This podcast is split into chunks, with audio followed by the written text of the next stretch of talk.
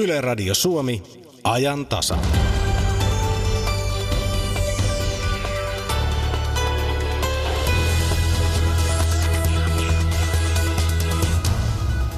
Ansioluettelo on varmaan monelle tuttu asia, mutta entäpä positiivinen ansioluettelo eli CV? Se on tarkoitettu lapsille ja sillä voitettiin viime viikolla Sitran ratkaisu 100 haastekilpailu. Tarkemmin omien taitojen listaamisesta ajantasan alkupuolella. Saksassa poliittinen kriisi, Britannia lähdössä unionista, vallan uusjako ja Ranskan presidentin visiot EUn kehittämisestä. Mitä Suomen pitäisi tehdä? Kolme kansanedustajaa pohtii tässä lähetyksessä Suomen EU-politiikkaa.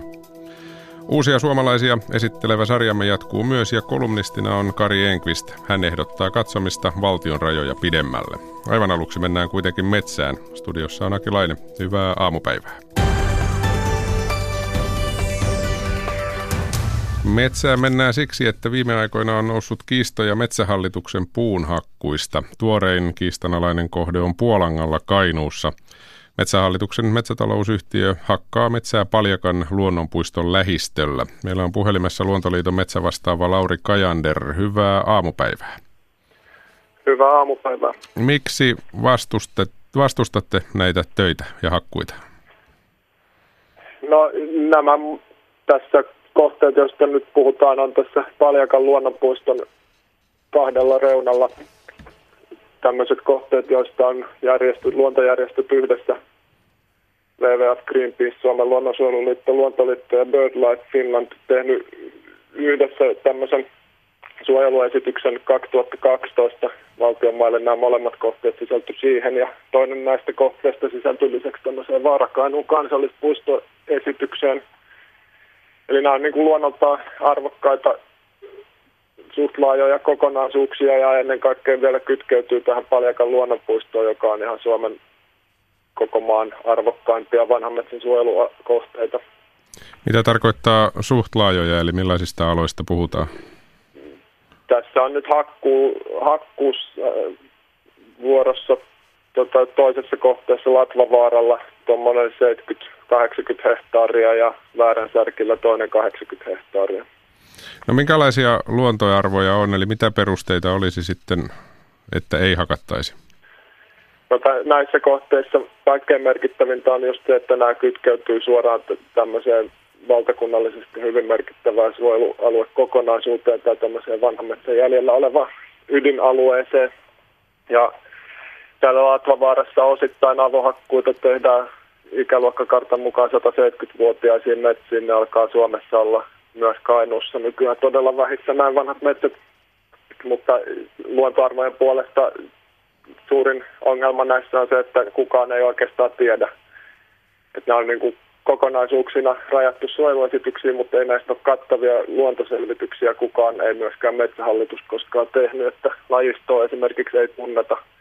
Nyt siellä on hakkuilla todettu, että maahan kaadetuissa puissa on esimerkiksi runsaasti silmällä pidettävää korpiluppoa, mutta – kukaan ei tiedä, mitä lajistoarvoja siellä menetetään. Lauri Kajander, onko vatko ne metsät nyt käytännössä käyttämättöminä vai millaisissa käytössä nämä alueet tällä hetkellä ovat? No nämä ei todellakaan ole käyttämättömiä. Et siis, tietysti näissä on myös tätä metsätaloutta jonkun verran harrastettu, mutta ne on siitä huolimatta nyt säilynyt vielä toistaiseksi yhtenäisinä kokonaisuuksina, mutta näissä siis molemmissa alueissa kulkee suositut retkeilyreitit – Tämä Paljakkahan on tämmöinen luontomatkailun kehittämisalue. Kainuun maakuntakaavaankin merkitty. Siellä on Paljakan ja Ukkohallan matkailukeskukset ja näiden molempien hakkualueiden läpi kulkee näitä ulkoiluja, moottorikelkka- ja hiihtoreittejä, Ilveskierros ja UKK-reitti. Ja siellä on laavuja ja päivätupia ja tulentekopaikkoja ja muita. Ja et tässä niin kuin luontojärjestöjen kanssa yhteis, ihan yhteisrintamassa näitä vastustaa matkailuyrittäjät, joiden elinkeinoa tämä suoraan haittaa tämä metsätalous näillä alueilla. Että, että eihän sinne niin kuin kukaan Kainua ei sijaitse mitenkään kovin keskeisellä paikalla turistivirtojen suhteen, mutta luontomatkailua siellä on mahdollista kehittää, kunhan siellä on luontoa, mitä viedä ihmisiä katsomaan.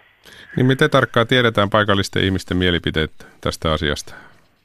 No siis kattavaa selvitystä nyt ei ole kellään varmastikaan antaa, mutta esimerkiksi kymmenen vuotta sitten sata kainuulaista vaikuttajaa vetosi vetosi niin kuin valtakunnan politiikkaan ja metsähallitukseen.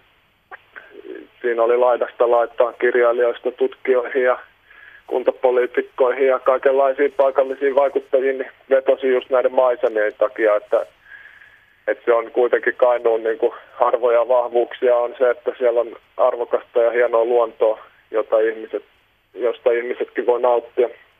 Ja tämä metsähallituksen hakkuutouhu on niin kuin todella yksipuolista talous, talousmetsäkäyttöä, että siihen tämä nyt tämä jatkuva kiistojen vyöry siellä Kainuussa varmasti osittain liittyykin, että ne on ollut niin yliintensiivisessä käytössä, että nyt niitä tukkeja on haettava sitten näiltä kaikilta tärkeimmiltä maisema- ja retkeilyalueilta ja muilta, kun ne on muualta hakat, hakannut. Että, et siis kyllä tällä on niin kuin laajaa kannatusta tällä näiden tärkeimpien kohteiden säästämisellä.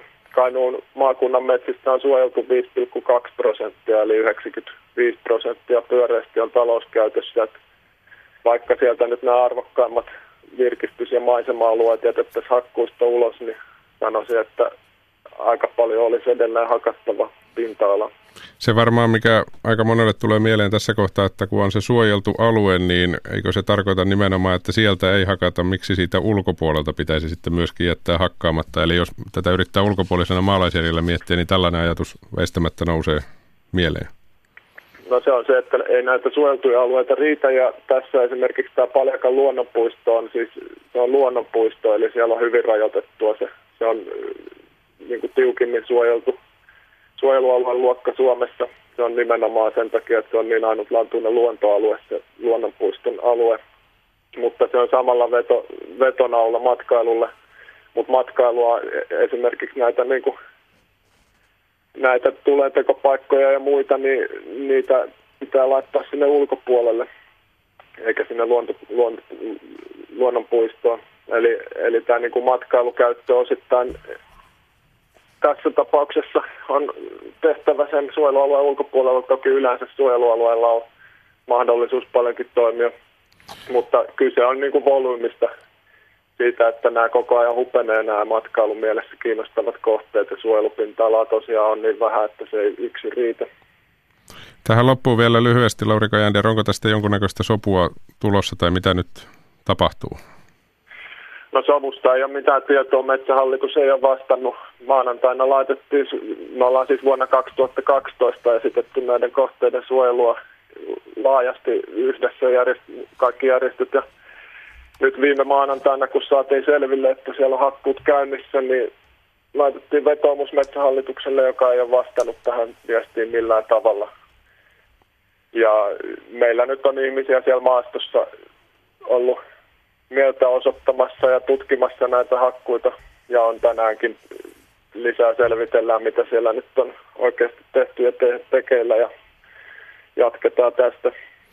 Näin tehdään, katsotaan mitä tapahtuu. Kiitoksia Luontoliiton metsävastaava Lauri Kajander tästä. Hyvää päivänjatkoa kaikesta huolimatta.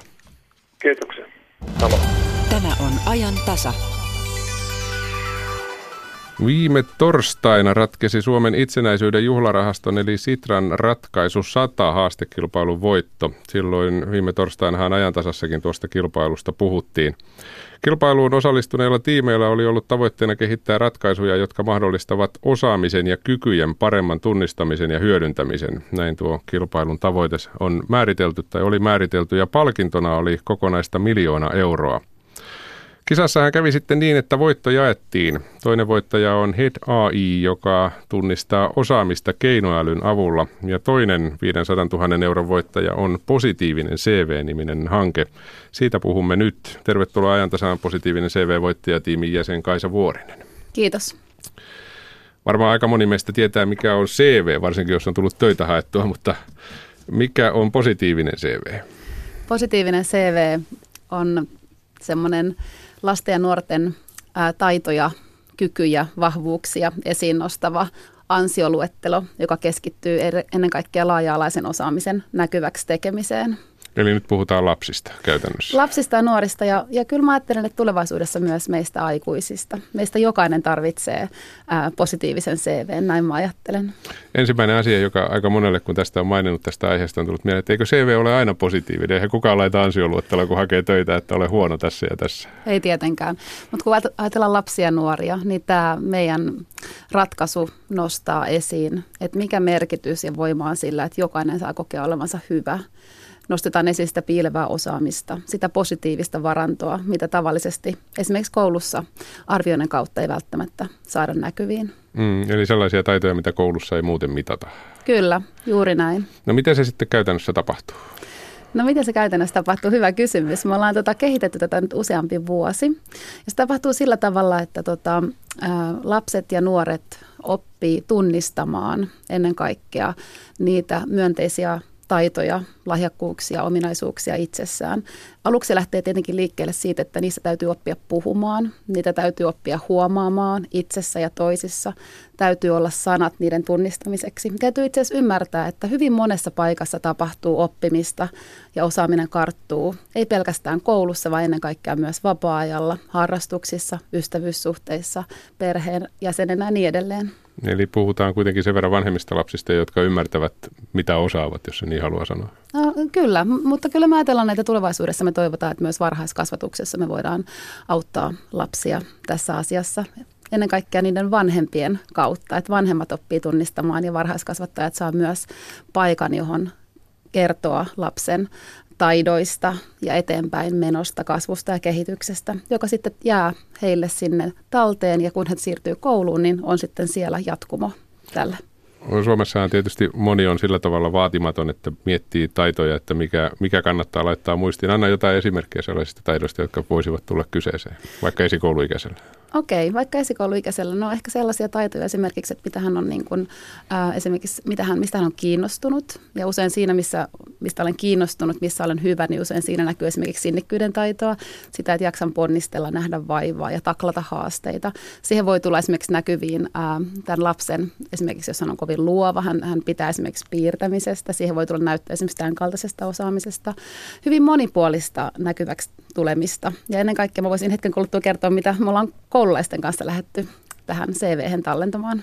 Niin, tässä tietysti Kaisa Vuorinen moni miettii nyt, että miksi, niin. niin kuin aina on tapana miettiä, että miksi. Mitä sillä sitten tehdään, kun se CV on olemassa ja siellä kerrotaan näitä asioita? Joo, no tänä päivänä me tiedetään, että meillä on todella paljon aikuisia esimerkiksi, jotka on, ä, ähm, tekee töitä, mutta ei oikeastaan ymmärrä, missä he lopulta on hyviä, mitkä ne omat vahvuutensa on, että ne ei, ne ei pääse sillä tavalla käyttöön. Me pyritään puuttumaan tähän yhä varhaisemmassa vaiheessa. Me pyritään rakentamaan sen kaltaista yhteiskuntaa, jossa me opitaan arvostamaan hyvin monenlaista osaamista, ei pelkästään sitä akateemista, mitä koulussa mitataan, vaan ennen kaikkea niitä taitoja, joita jotka monesti kuitenkin elämässä sitten ratkaisee sen, sen niin kuin, ää, hyvinvoinnin ja, ja merkityksellisen elämän kokemisen. Mm, olisiko ajatus sitten, että sitä täytettäisiin ihan aikuisuuteen asti ja vielä aikuisenakin sitä samaa CVtä? No mahdollisesti. mahdollisesti. Tällä hetkellä mulla on lähinnä keskitytty peruskouluikäisiin, ja tota, mutta tulevaisuudessa aika näyttää, miten ketteräksi me onnistutaan tämä meidän ratkaisu rakentamaan, mm. mihin suuntaan se lähtee kehittymään. Mistä alun perin ajatus tällaiseen? Joo, no neljä vuotta sitten ää, minä ja Lotta Ustelo Malmivaara Helsingin yliopistosta lähdettiin miettimään. Me ollaan molemmat erityisopettajia ja työskennelty lasten ja nuorten kanssa, joilla on ää, paljon kasautunutta kokemusta siitä, että mä en ole hyvä, mä en saa merkitä ja aika negatiivinen minäkuva. Ja sitten me lähdettiin miettimään, että entäpä jos me lähdettäisiin opettamaan ihan systemaattisesti peruskoulussa omien vahvuuksien, osaamisen ja taitojen tunnistamista. Tehtäisiin tavallaan näkyväksi, että mitä kaikkea hyvää meissä jokaisessa on. Ja jotain sellaista haluttiin kaivaa esille, joka on jo lapsessa ja nuoressa, joka ei pelkästään tule suorituksen lopputuloksen kautta.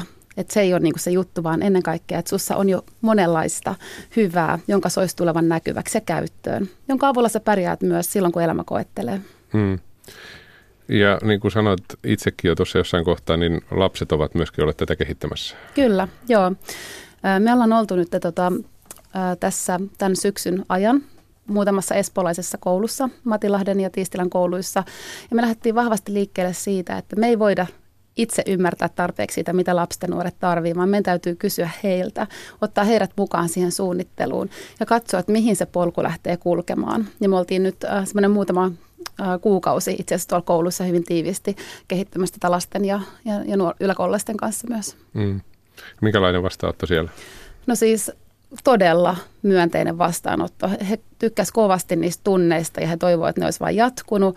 Ja tässä itse asiassa tehdään paljon muutakin kuin täytetään pelkästään sitä CVtä, vaan tähän liittyy monenlaisten, niin kuin äh, puhutaan äh, 21st century skills, eli tämmöiset niin kuin laaja-alaisen osaamisen taidot, tulevaisuuden taidot. Tähän liittyy hyvin paljon sen kaltaista äh, opetusta ja oppimista, itsetuntemus, minäkäsitys, äh, op, opitaan tulla toimeen ryhmässä, käytetään digitaalisia välineitä ja niin kuin toimitaan siellä koulussa niin, että on itse aktiivinen rooli siinä, mitä teen ja mitä suunnittelen. Ja se oli tosi, tosi vaikuttavaa nähdä, mihin ne lapset pysty. Miten innokkaita lapset olivat löytämään itsestään niitä hyviä puolia? Joo, no sekin on opetuksen asia. Ja tavallaan, että kun lähdetään laajentamaan, koska moni rakentaa sitä identiteettiä koulunumeroiden varaan. Ja moni ajattelee aina sen osaamisen koulunumeroiden kautta.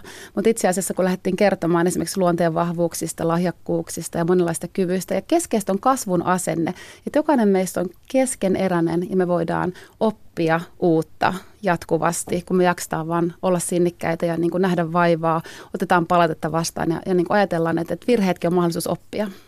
Kaisa Vuorinen, oliko paljon sellaisia lapsia, jotka eivät osanneet sitä löytää, eli olivat tavallaan kyllä. kiusaantuneita ja vaivaantuneita siitä kyllä. tilanteesta? Joo, kyllä oli. Mitä sitten tehdään? Äh, joo, no siis äh, me edettiin aika pienin askelin ja tota, näiden oppilaiden kanssa mä huomasin, että tota, äh, itse asiassa kun me lopulta tultiin siihen pisteeseen, missä meidän kuudesluokkalaiset oli täyttänyt tällaisen julisteen, jossa oli niin kuin viideltä eri elämän osa-alueelta oli kooneet palautetta ja näyttöjä osaamisestaan, niin mä huomasin, että muutaman semmoisen lapsen kanssa, jonka kanssa mä en ollut aikaisemmin oikein saanut keskusteluyhteyttä, kun mä huomasin, että he oli nostanut esille jotain heille merkityksellistä vapaa-ajalta, josta mä lähdin keskustelemaan. Tai sulla on tällainen, kerro lisää. Ja lähdettiin, niin mä löysin ää, eri tavalla yhteyden siihen lapseen, joka saattoi siellä tunnilla olla hyvin poissa oleva eikä ollut kovin kiinnostunut. Mutta pakko sanoa, että mä olin kyllä vähemmistössä. Että näissä kouluissa, joissa me työskenneltiin, niin tota, enemmistö oli innostunut, kiinnostunut ja, ja se aktiivinen rooli oli heille niin kuin tärkeä. Mm. Voisiko ajatella niin, että juuri nämä lapset ovat niitä, joille tällainen olisi erityisen tärkeää? Ehdottomasti, ehdottomasti just nämä lapset, ja kun mulla on niitä kokemus sieltä erityisopetuksen puolelta, niin mä ajattelen, että ennen kaikkea se, miksi tätä työtä halutaan tehdä, ihan jokaisen ulottuville, mutta ennen kaikkea näille lapsille ja nuorille, jotka, jotka kokee, että he ei oikein hyviä missään, niin he jää ehkä vähän siellä niin kuin kouluskin jalkoihin tai syrjään, ja ehkä on vähän sellaisia näkymättömiä, että heillä on itse asiassa mahdollisuudet paljon. Hmm. Eli tässä tullaan, jos joku miettii, että mihin tällaista tarvitaan, niin tulee juuri loppujen lopuksi siihen yhteiskunnan syrjäytymiseen sitten, kun mennään elämässä vähän eteenpäin. Juuri, nimenomaan siihen me halutaan myöskin olla, olla niin kuin vaikuttamassa. Ja mä haluaisin ensityisesti korostaa sitä, että jotenkin se, mikä voima me ollaan nähty, että on sillä, että saa positiivista palautetta, joka tuntuu oikealta, aidolta, joka tulee sinne tekemiseen, sinnikkyyteen, rohkeaan yrittämiseen ja palaute, joka tavallaan auttaa sinua ennen kaikkea motivoitumaan ja menemään eteenpäin ja, ja niin kuin jatkamaan, niin se on ollut tosi merkityksellistä, mitä nämä lapset on oppinut ottamaan ennen kaikkea vastaan ja myös antamaan toinen toisilleen. Eli oppinut näkemään sitä hyvää ei pelkästään itsessä tai jos sitä, että mä olen hyvä, vaan mä olen monessa osaava, mutta niin on kaikki muutkin. Ja se on ollut ihan uskomaton, miten siellä luokissa nämä lapset ja nuoret ää, pienin askelin oppii sen kielen, oppii sen, että miksi kannattaa toista kiittää ja kannustaa ja miten hyvää se tekee meille molemmille. Hmm. Mikä se on noin fyysisesti? Mikä reissuvihkohan se ei voi enää olla, jos se kulkee se koko kouluajan mukana? Onko se ihan nettialusta?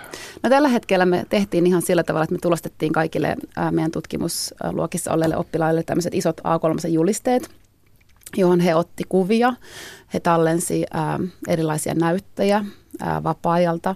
He kirjoitti sinne paljon ja lisäksi me tehtiin monenlaista videomateriaalia, että he kuvasivat vapaa-aikaa, he teki itsestään esittelyvideoita ja niin kuin tärkeitä asioita.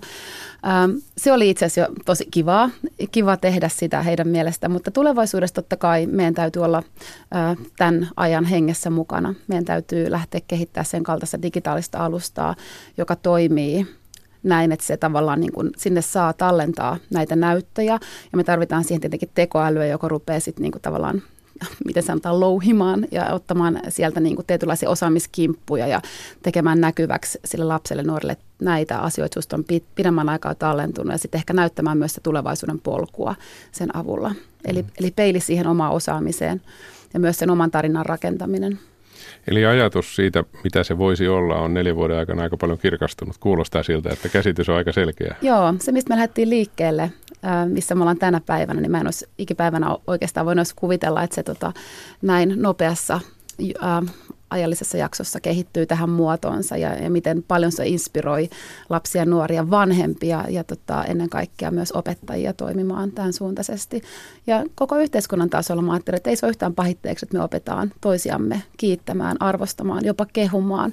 Ja, ja niin kuin tavalla toisella niin kuin tehdään näkyväksi, että toi toisen hyvä ei ole multa pois. Kun jokainen löytää sen oman osaamisalueensa, niin silloin toisen menestys ei ole uhka minulle, vaan ennen kaikkea mä voin inspiroitua siitä, koska mä ymmärrän, että mullakin on monenlaista osaamista.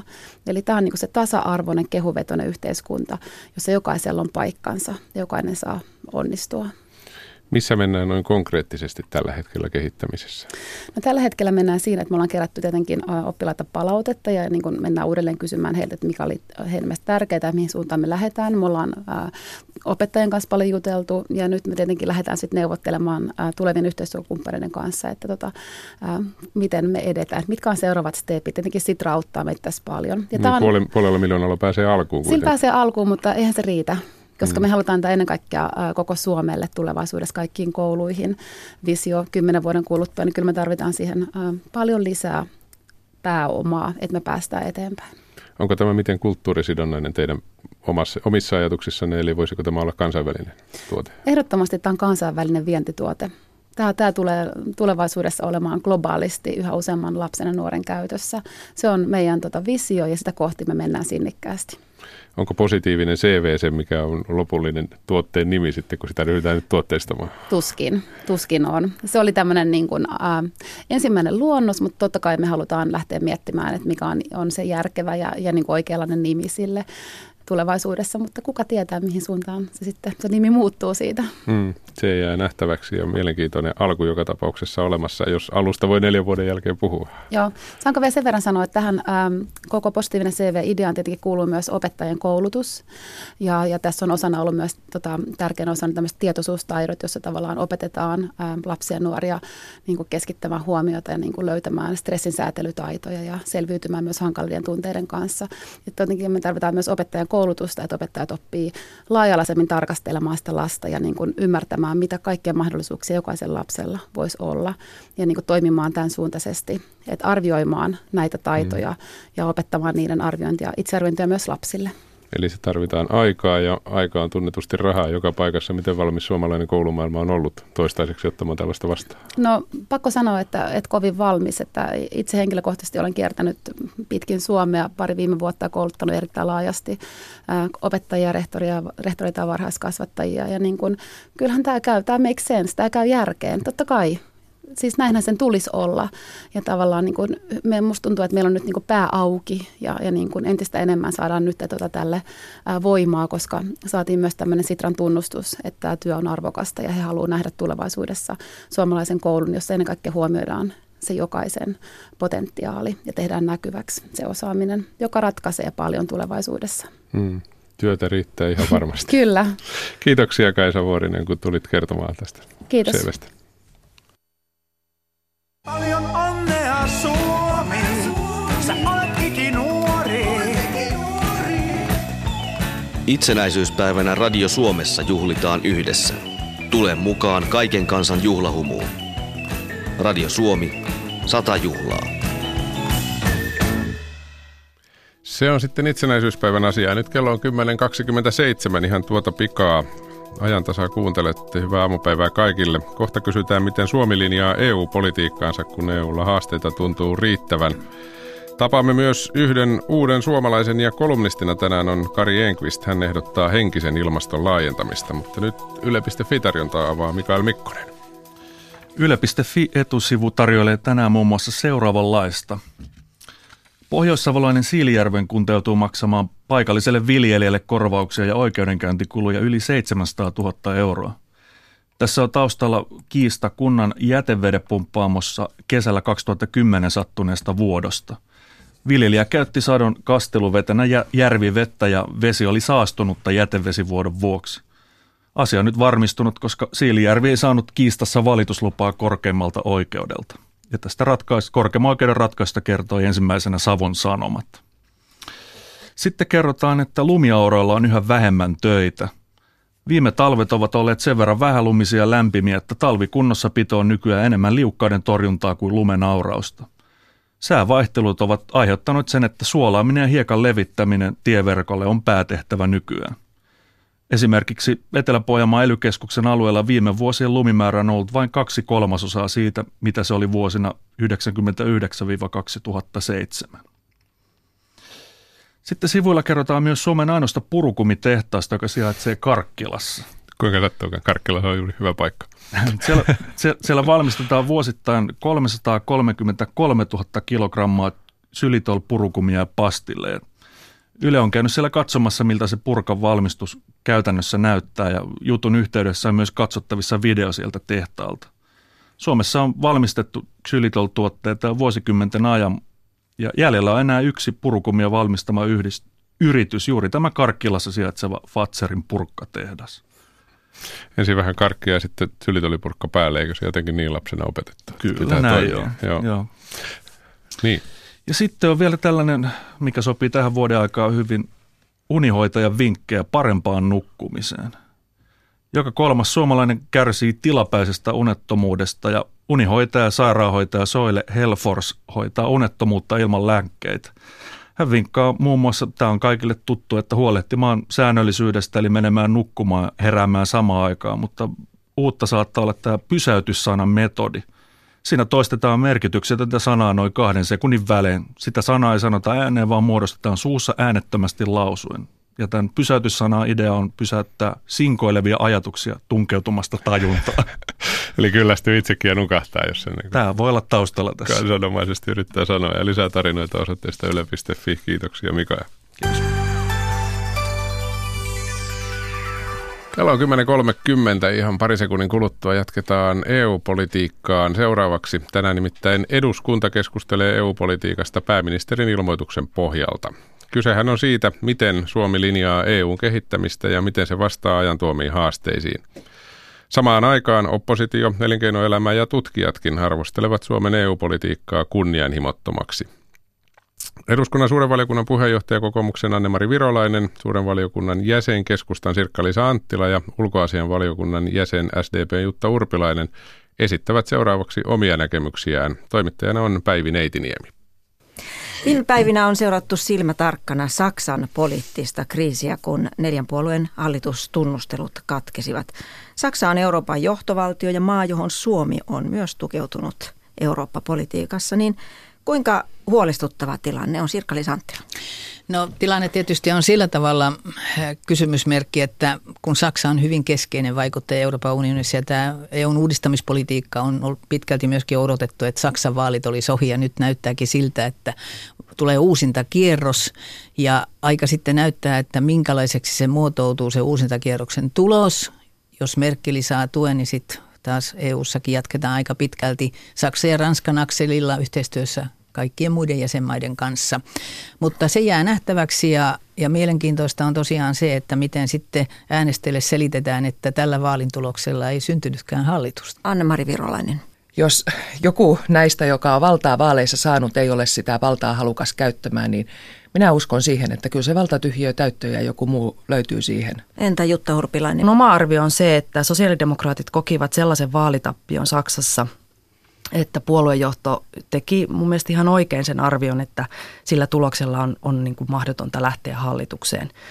Ja mun on vaikea nähdä, että tämä kanta muuttuisi muuta kuin vaalien kautta. Eli jos mun pitäisi henkilökohtaisesti veikata, mitä Saksassa tulee tapahtumaan, niin en usko, että Merkel lähtee vähemmistöhallituksen johtajaksi. Siinä on niin paljon niin kuin riskejä, että kyllä se todennäköisin vaihtoehto on se, että, että jos ei tämä Jamaka-koalitio pystynyt muodostamaan hallitusta, eli vihreät, liberaalit, konservatiivit, niin niin todennäköisesti on uudet vaalit, vaikka sitä ei varmaan kukaan niin kuin lähtökohtaisesti halua.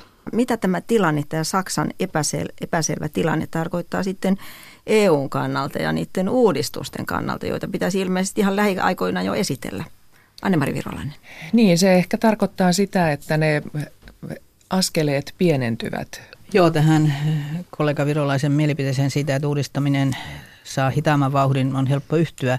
Ja nyt tietysti eletään sitten EU-ssa semmoista tietynlaista vaihetta, että ensi vuoden toukokuuhun mennessä pitäisi uudet esitykset ja lainsäädännöt saada parlamentille, jos ne aiotaan käsitellä ennen seuraavia EU-vaaleja, niin mä koen, että tämä on siinä aika suuri kysymys nyt sitten, että se siirtää myöskin nämä EU, tulossa olevat EU-vaalit, niin tiettyjen ratkaisujen tekemistä. Jopa vaalien jälkeen juuri sen takia, että Saksalla mahdollisesti ei ole ennen ensi kevättä mielipiteitä Jutta Urpilainen.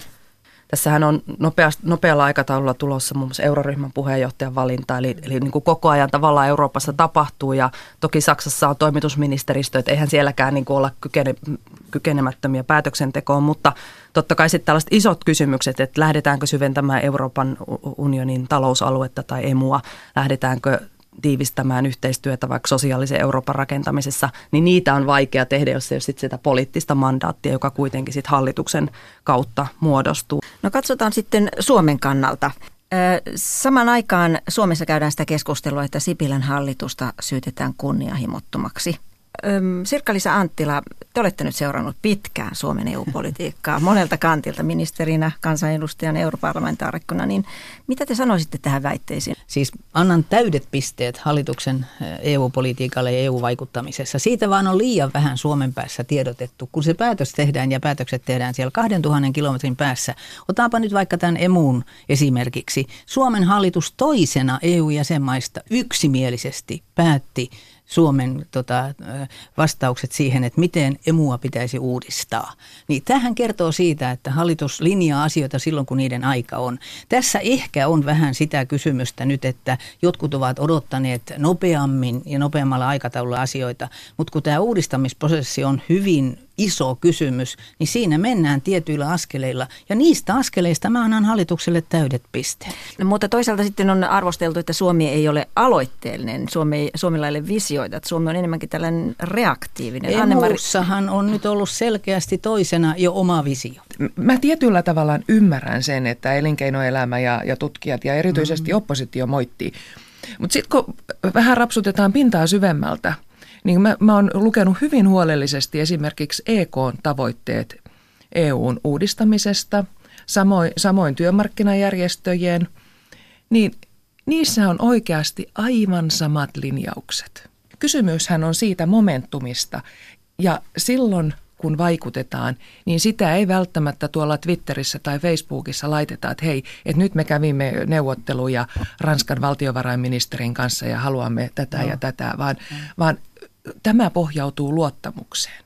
Näinkin varmaan voi olla, mutta kun huolestuneita on myös Suomen entinen EU-suurlähettiläs, ja kuvittelisin, että hän on aika hyvin informoitu edelleenkin, mutta Jutta Urpilainen. Mä ymmärrän tämän kritiikin ja mä näkisin oikeastaan tässä niin kuin kaksi eri lähestymistapaa. Toinen on se, että Suomessahan ei tosiasiassa käydä hallituksen johdolla niin kuin juurikaan Euroopan Eurooppa-keskustelua, sellaista visiokeskustelua, että mikä on Suomen näkemys siitä, miten Euroopan unionin pitää kehittää. On hyvä, että pääministeri antaa tänään ilmoituksensa eduskunnalle, mutta onhan se aika kuvaavaa, että kansanedustajien pitäisi valmistautua keskusteluun ja mitään kirjallista pääministeri ei ole jakanut eduskunnalle. Tämä sama tilanne oli keväällä. Mä olin itse silloin ryhmäpuheenvuoron käyttäjä, kun puhuttiin ulko- ja turvallisuuspolitiikasta ja EU-politiikasta. Mitään kirjallista ei jaettu hallituksen linjoista ennen keskustelua. Meidän toivehan oli oppositiossa, että saataisiin selonteko Hallitus antaa selonteon Eurooppa-politiikasta, joka käsiteltäisiin kaikissa valiokunnissa, johon voitaisiin oikeasti kuulla asiantuntijoita, paneutua. Miten me nähdään, että mitä tapahtuu Euroopan unionin budjetille tilanteessa, jossa yksi jäsenmaa katoaa? Ja kyllä mun täytyy sanoa, että se mitä mä kuulen virkamiehiltä, entisiltä kollegoilta, niin ei Suomi ole myöskään kovin proaktiivinen tuomaan niitä omia aloitteitaan tuolla eurooppalaisissa pöydissä.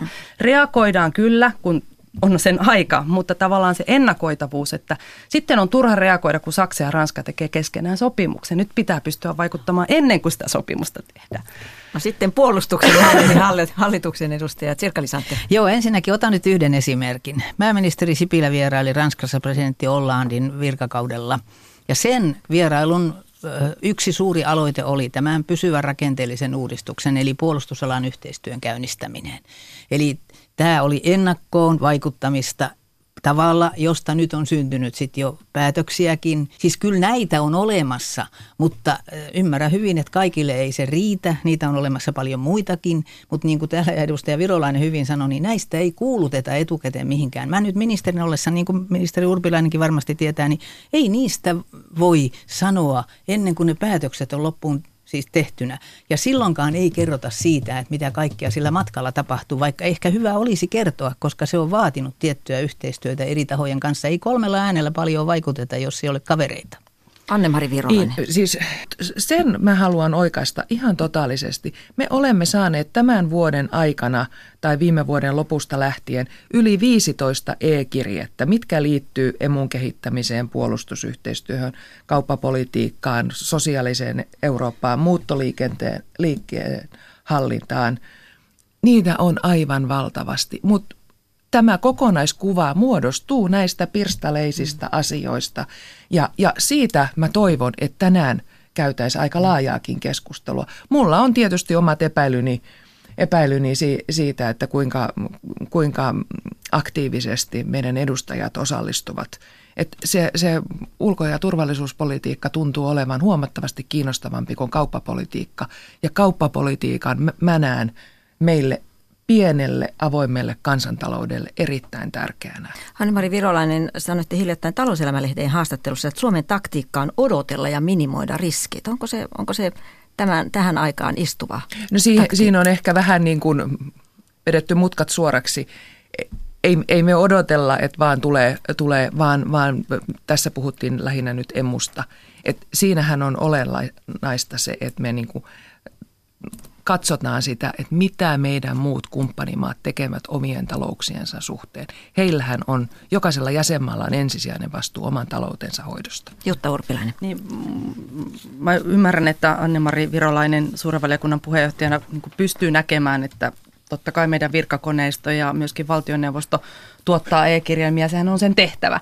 Mutta se, mitä ajattelen, että jotta niin kuin Euroopan unionilla säilyy oikeutus Suomen kansankeskuudessa ja jotta toisaalta myöskin niin kuin suomalaiset tietävät, että mitä muutoksia on tulossa ja mihin me ollaan valmiita, niin tarvitaan se iso kuva ja tarvitaan se niin kuin iso linja siitä, että tätä Suomi ajaa. Ja sitä minusta niin kuin hallituksen Eurooppa-politiikalta ei ole hahmotettavissa. Jos minä en sitä pysty hahmottamaan entisenä valtiovarainministeri, entinen suurlähettiläs Tuureista pysty hahmottamaan, kukaan lähes kukaan asiantuntijoista ei pysty hahmottamaan, niin mä toivoisin, että tässä ehkä niin kuin valtioneuvostolla olisi kyke, kyvykkyyttä nöyryyteen ja ehkä niin kuin miettiä, että voitaisiko ottaa historiasta opiksi muun muassa pääministeri Vanhanen taannoin järjesti tämmöisiä su- suuntaseminaareja, jossa kutsuttiin eri asiantuntijoita, elinkeinoelämää, työmarkkinajärjestöjä, oppositiota mukaan pohtimaan Euroopan tulevaisuutta. Ja nyt kun me valmistaudutaan puheenjohtajuuskauteen, vuodelle 2019, niin minusta pitäisi nyt niin kuin koota voimia yli puolueen rajojen, oppositiohallitusrajojen ja hakea niin kuin sitä yhteistä suomalaista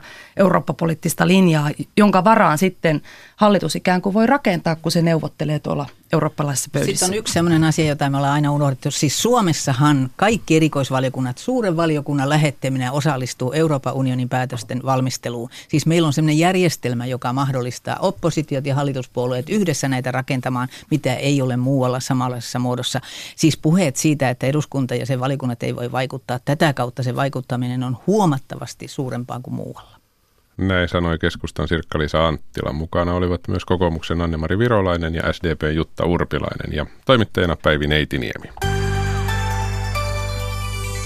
Ja 11.03 Suomen radio. Matti Ylönen, tervetuloa. Kiitoksia, kiitoksia. Mitäs tänään puhutaan? No siellä on miekkaria ja tiekkaria. Ja aamupalaverit aina menee, että mistä tänään puhutaan. Ja mielenosoitusta ainakin on. Tampereella järjestetään mielenilmausmarssi kaupungin huonoa päihdehoitoa vastaan. Ja siihen Suomen radio pääsee tuo heti kiinni tuohon 11 jälkeen. Ja sitten Aki, halusimme, halusimme tai emme, niin joulu sieltä tulee, reilu kuukausi enää aattoon ja jouluvalmisteluja tehdään. Ja tänä aamuna pöytyällä on, on todennäköisesti jo huudettu, että puu kaatuu. Eikö se ei kaadu? Eikö se kaadu? Ei. Vaan mitä se tekee? Se jää roikkumaan ilmaan, koska se kiinnitetään ylhäältä sillä tavalla, että ei kaadu, koska sitten haukset katkeaa ja sitten se menee se... pilalle. Kato, sä oot jouluasioissa nyt ihan amatöörit. No niin kyllä, koska ainakin tämmöisen jättimäisten kuusien kaatamisessa. Tämä tieto tulee Turusta, mutta siellä sitä nyt sitten tituleerataan valtakunnan ykkösjoulukuuseksi. Eli se on se kuusi, joka pystytetään perinteiselle paikalle Brinkkalan talon eteen, talo, jonka parvekkeelta myös joulurauha julistetaan ja sitä kuusta nyt sitten sinne päin kuljetetaan ja, ja toivotaan, että tuossa Suomen radio aikana myös päästään ehkä pystytys toimiin, mutta kuullaan joka tapauksessa joulun alustunnelmia Turusta, joka nyt tuntuu olevan tämmöinen yksi Suomen virallinen joulukaupunki. Eli luvassa on todennäköisesti myöskin liikennetiedot erikoiskuljetuksesta Varsinais-Suomessa. Mm, se voi olla, että liikkuu pöytyä ja Turun välillä ja seuraavien tuntin aikana siellä ja täällä. Mutta näillä aiheilla Suomen radiota parikymmentä minuuttia sitten aloitellaan. Näin tapahtuu. Matti Ylönen, Maria Jyrkäs, kiitoksia tästä. Mutta nyt kello tulee muutama sekunnin päästä 10.43 ja jatketaan ajantasaa vielä tovi eteenpäin. Ajantasahan on tällä viikolla esitellyt uusia suomalaisia. Ihmiset ja tarinat vaihtelevat paluumuutosta pakolaisuuteen. Velat Nehri on tietojärjestelmä Pomo ja järjestö Jyrä. Hän on ollut perustamassa Kurdiliittoa Suomeen ja toimii myös kunnallispolitiikassa – Vastuuta muista hän oppi ottamaan perheensä vanhimpana lapsena teini-ikäisenä pakolaisena vuoristossa. Nehri on syntyisin Iranin Kurdistanista ja kurdi on hänen äidin kielensä, mutta kirjoittamaan hän oppi sitä vasta aikuisena Suomessa. Mihin taito johti, se paljastuu lopussa. Slaures, as Valad Nehrime, Roshalate Kurdistani, Bajare Khane, Piranshare, Hatmadine, Jiana Khoya Zarukti, men Bajare Urmie, kun kuringelle päämurre kurmanji, se on mun oma äidinkieli, kurmanji. Oma sukuni on lähtenyt aikanaan pakoon, kun Turkin tasavalta perustettiin 1920-luvulla ja 1925, kun kurdien yksi su- suurimmista kansannousuista tapahtui ja siinä kurdijohtajia hiirtettiin, niin siinä joukossa oli, oli myös meidän suvun kaksi tärkeää henkilöä. Sen seurauksena niin tota, suku on hajautunut. Osa lähti mun nykyisille kotiseuduille itä Iranin puolelle. Kurdin kielestähän, tota, että on muita suuria murteita Sorani ja sen olen oppinut osaan kirjoittaa sitä ja myös kurbanjia. Mutta eh, se, miten se on tapahtunut, eh, ei valitettavasti koulun kautta, koska eh, Iranissa vaikka niin kuin kurdin kielellä puhuminen ei ole kiellettyä, mutta siinä, va- siinä päivänä, kun aloitetaan koulu, niin koulun ympäristössä koulussa ei saa puhua kurdia. Heti ensimmäisestä koulupäivästä lähtien syntyy semmoinen pelko tai niin kuin on semmoinen ilmapiiri, että, että jos puhut jotakin muuta kieltä kuin persiaa, niin tota siitä rankaistaan. Se, mitä mä oon kurdinkieltä oppinut, niin se on tullut ihan äidinkielen, äidinkielenä itselleni, mutta lukeminen ja kirjoittaminen, se on oikeastaan tapahtunut vasta Suomessa. Kun tulet, tulet sellaisen ikään, että sinulle se oma identiteetti ja ne juuret, alat olla niistä enemmän kiinnostunut ja, ja se, miten niin kuin oma kansaa kohdellaan Kurdistan eri osissa, että kieli ja kulttuuria kielletään, niin se vaan tuo sellaista motivaatiota. Miten näin on tullut käymään, oman äidinkielen oppiminen jäänyt niin kuin sivuun. Ja nyt kun olet maassa, jossa sä, sinulla on mahdollisuus opettelemaan kieltä ja, ja tota, sekä kirjoittamaan että lukemaan, se motivoi ja itsellänikin se lähti oikeastaan kiinnostuksesta kurdikirjallisuuteen, runoihin. Mä aloin niin kuin lukea niitä tekstejä yhä enemmän niin kuin löytämään uusia teo, teoksia, lainamaan ystäviltä ja tutuilta. Itse olen ollut kurdien yhdistystoiminnassa mukana ihan 90-luvulta lähtien. Sitten kun yhteisön määrä alkoi kasvaa, syntyi yhtä lailla yhdistyksiä eri tarkoituksiin ja ympäri, ympäri Suomea – yhdistysrekisterissä pari vuotta sitten oli noin 70 kurdi taustasta yhdistystä. Mm-hmm. Niin kun tarve tehdä yhteistyötä laajemmin ja tarve tuoda sellaisia kysymyksiä, jotka koskee kurdien kotoutumista Suomeen ja Joo. laajuudessaan koko yhteisöä. Joo. Ja myös tarve niin kuin, nostaa kurdikysymystä eh, laajemmin esille Suomessa. Silloin lähdettiin miettimään, että miten me voitaisiin niin kuin, eh, kutsua näitä pieniä yhdistyksiä mukaan. Oikeastaan sitä kautta lähti idea siitä, että, että pitäisi perustaa joku kattojärjestö. Ja Kurdiliitto oli vastaus tähän. Tavoitteet ehkä voi jakaa neljän pääkategoriaan. Että tärkeimpänä on tota meidän yhteisön kotoutuminen suomalaisen yhteiskuntaan. Mm. Se, että meidän yhteisö on aktiivisesti mukana, se pärjää ja voi tulla omillaan toimeen. Ja tässä toki nämä pienemmät yhdistykset, meidän jäsenjärjestöt ovat tosi tärkeässä asemassa. Ja siksi meidän tavoitteena on niin kuin tukea, kouluttaa, Mm, mm. neuvoa niin kuin meidän jäsenjärjestöjä. Se on ehkä se meidän toinen päätavoite. Ja kolmantena toki on tämä laajempi tämä maahanmuuttajayhteisö täällä Suomessa, miten tota, pitäisi olla ja miten pitäisi, mihin suuntaan pitäisi niin kuin kehittyä ja minkälaisia haasteita on.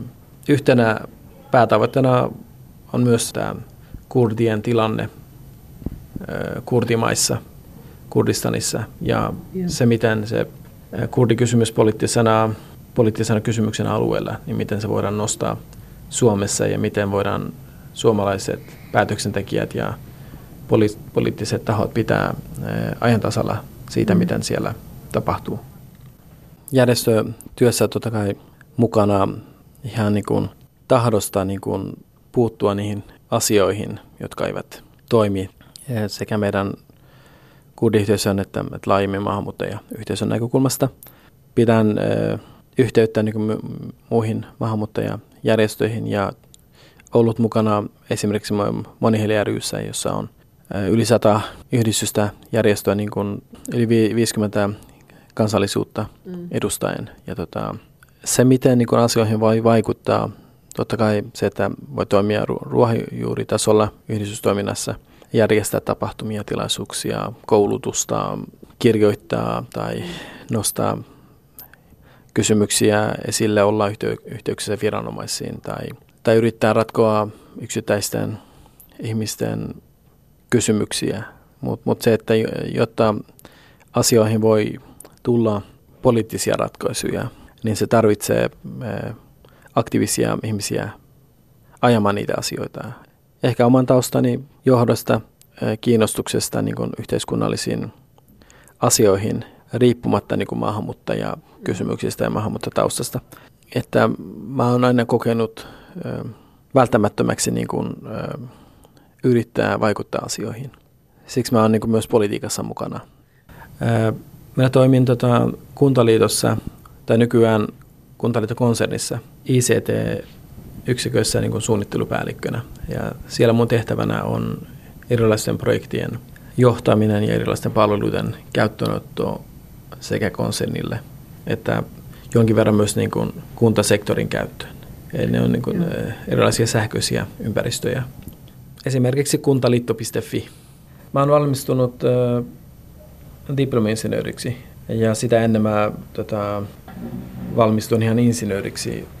Kyllä aikanaan, kun mä olin opiskelija, opiskelija tai tota, silloin kun ehkä tietotekniikka oli uutta Mm, monelle mm. ihmiselle, kyllä sitä tultiin kysymään, mutta nykyään kun mä oon niin kiireinen, niin ihmiset tietää, että, että ei kannata Ei tulla kannata. kysymään. Ja, mutta totta kai, jos tulee jotain kysyttävää, niin mä vastaan siihen. Mutta, mutta en enää, enää en lähde asentamaan mitään ohjelmaa tai, tai korjaa kenenkään konetta. Että mä kirjoitan jonkun verran. Mä oon tota, kirjoittanut äh, yhdessä Kristina Koivusen kanssa kirjan nimeltään Kurdistan itsenäisyyden kynnyksellä. Eh, Lisäksi mä oon kurdin kielen oppimisesta ja asemasta, niin Mm. se on nykyään äh, minun harrastukseni myös, että mä, mulla on työn alla kirjoitusprojekteja että, että käännösprojekteja Mhm. kurdin kielestä. No joo, ehkä voin paljastaa. Tota, luultavasti tämän vuoden lop- lopussa niin kun julkaistaan ensimmäinen suomeksi käännetty kurdin kielen romaani, Mhm. joka vielä sattuu olemaan ensimmäinen kurdin kielen romaani, joka on Mhm. kirjoitettu 20-luvun loppupuolella Armeniassa. Näin kertoi Velat Nehri. Katarina Lahtonen toimittaa tätä sarjaa, joka on uusinta keväältä.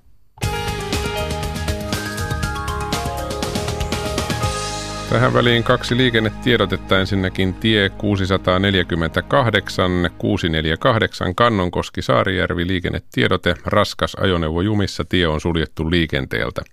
Siis tie 648 välillä Saarijärvi-Kannonkoski, tarkempi paikka välillä Saarijärvi-Sapra-Kannonkoski noin 5 kilometriä Saarijärveltä. Raskas ajoneuvo jumissa, tie on suljettu liikenteeltä.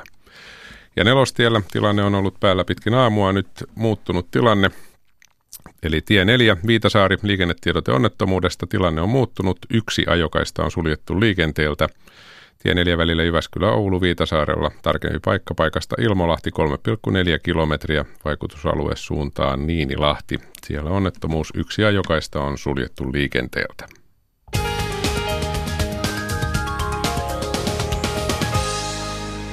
Kello on 10.53. Seuraavaksi mennään päivän kolumnin pariin. Kolumnistina on tänään Kari Enqvist. Henkinen ilmastomme ei pääty valtiollisille rajoillemme, joten kansallisen itsetunnon vahvistamisen ohella olisi paikallaan pureutua esimerkiksi yläilmakehän virtauksiin tai Kreikan ja Italian historiaan. Näin suosittelee kosmologi Kari Enqvist.